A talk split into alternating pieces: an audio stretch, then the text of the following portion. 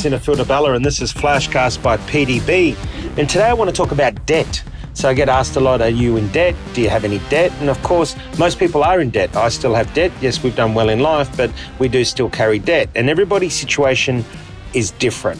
So let me just start with that. Everybody's financial situation is completely different, and everyone needs to make sure that they act accordingly. You know, a lot of people say, "Is debt good?" And what is good debt? Well, good debt is you know is all about it takes money to make money. But if the debt you take on helps you generate income and build your net worth, then this is a positive debt. So if you're taking on debt because it's going to help you generate more income and build your net worth. And of course, your net worth is the value of what you own, take away the value of what you owe.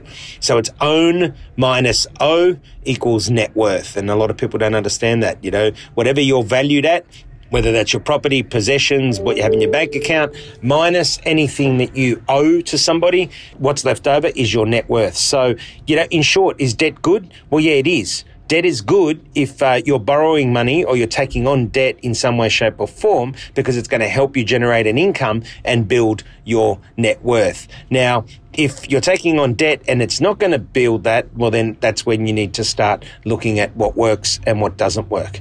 You know, what we have to learn and understand about debt is that the amount of debt that you have grows. You can find that your debt puts you into bad areas of your life. So what we got to understand is that whilst we might be in a hurry to, to take on debt to grow our net worth or grow our income, that the more debt that you take affects your lifestyle and things like mortgages, business debts, car loans, visas, etc.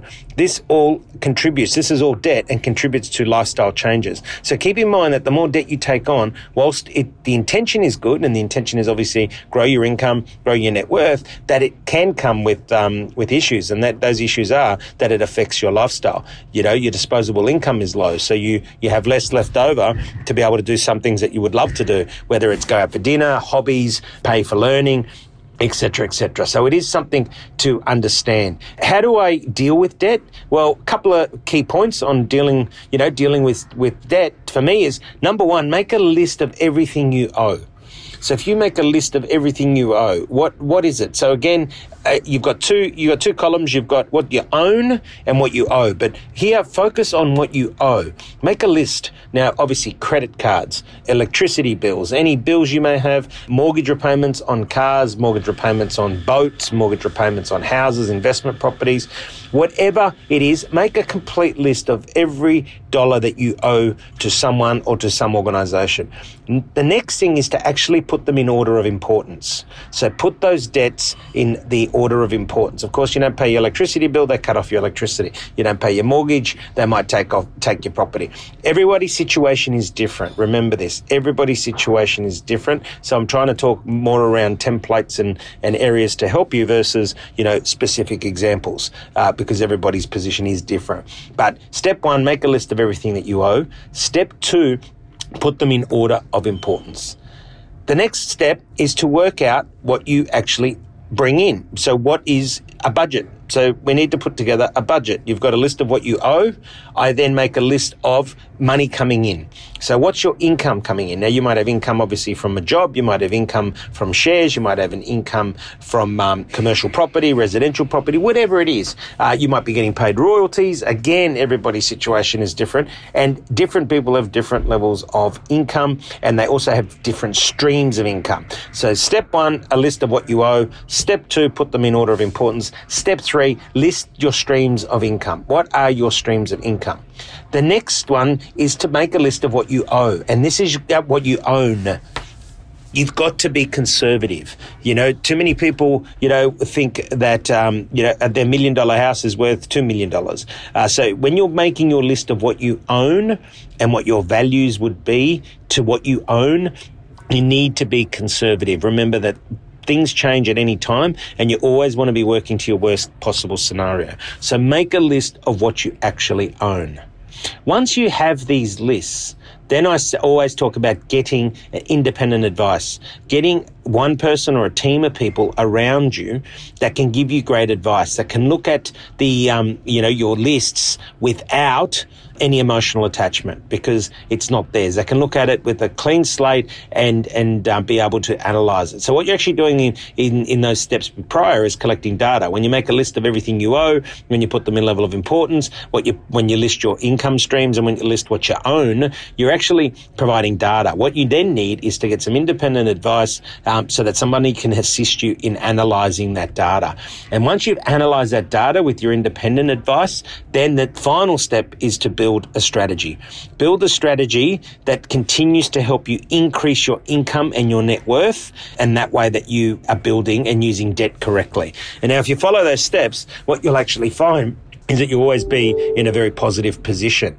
Again, I like to be very conservative. I was brought up in a family where if you made $10, you spent eight maximum and you saved two. My dad taught me about the 80 20 rule. I do the same thing with my children. I believe that the 80-20 rule is a good way to just keep in that, that we're not overextending ourselves.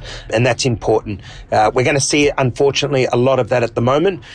Uh, with interest rates going down, everybody took on debt to increase, you know, the intention was to increase their income, increase their net worth. And a lot of people did because the valuations went up of their properties. However, what we're going to face now is that they've borrowed to maximum levels. So if they could borrow before 600,000 because interest rates were cheaper, they went and borrowed a million. And now with interest rates rising, with value properties, values of properties may come down, what you're going to have is a lot of people that have overcommitted in their debt. And the reason they've overcommitted is because basically they haven't worked to their worst case scenario. So if you didn't take anything away from this flashcast, take one thing away. Always work to your worst case scenario.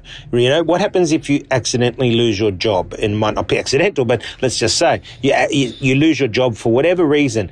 Do you have enough money that can cover you for the next three months, six months, whatever it's needed till you find the next job? What happens if somebody gets sick in your family? Right? Can you still cover that debt? These are the questions and the planning that people need to do. Don't work to your best possible scenario. We need to work to our worst case scenario. Um, and if, if you want to take the one nugget out of it, that's what it is. When I'm planning around debt and I'm planning around finances and I'm planning around how much I'm going to spend, what am I going to spend, I always work to my worst case scenario. I always make lists, a pen and paper, get it out of your head, put it on pen and paper, look at it. I get somebody independent to have a look at it. I then build a strategy. But the underlying factors is don't take on debt that you can't afford, but don't take on debt in your best case scenario. Take on the debt that you can cope with in your worst case scenario. And I'll say that again. Take on the level of debt that you can cope with in a worst case scenario. And if you do that, you'll have the one thing that I keep talking about now, which is true wealth, and that is lifestyle wealth. The future is all about lifestyle wealth and making sure that we live a good lifestyle and we have enough money to do what we want when we want. And remember that that is different for different people. You can have a great life on any amount of money if it's fulfilling the needs and the wants that you want. And everybody's needs and wants are different. So again, the key point, don't take on debt for your best case scenario, always make sure that you're comfortable with the level of debt. In your worst case scenario, you do that and you will make sure that you have a great life. Until next time, you've been listening to Phil Di Bella, and this is Flashcast by PDB.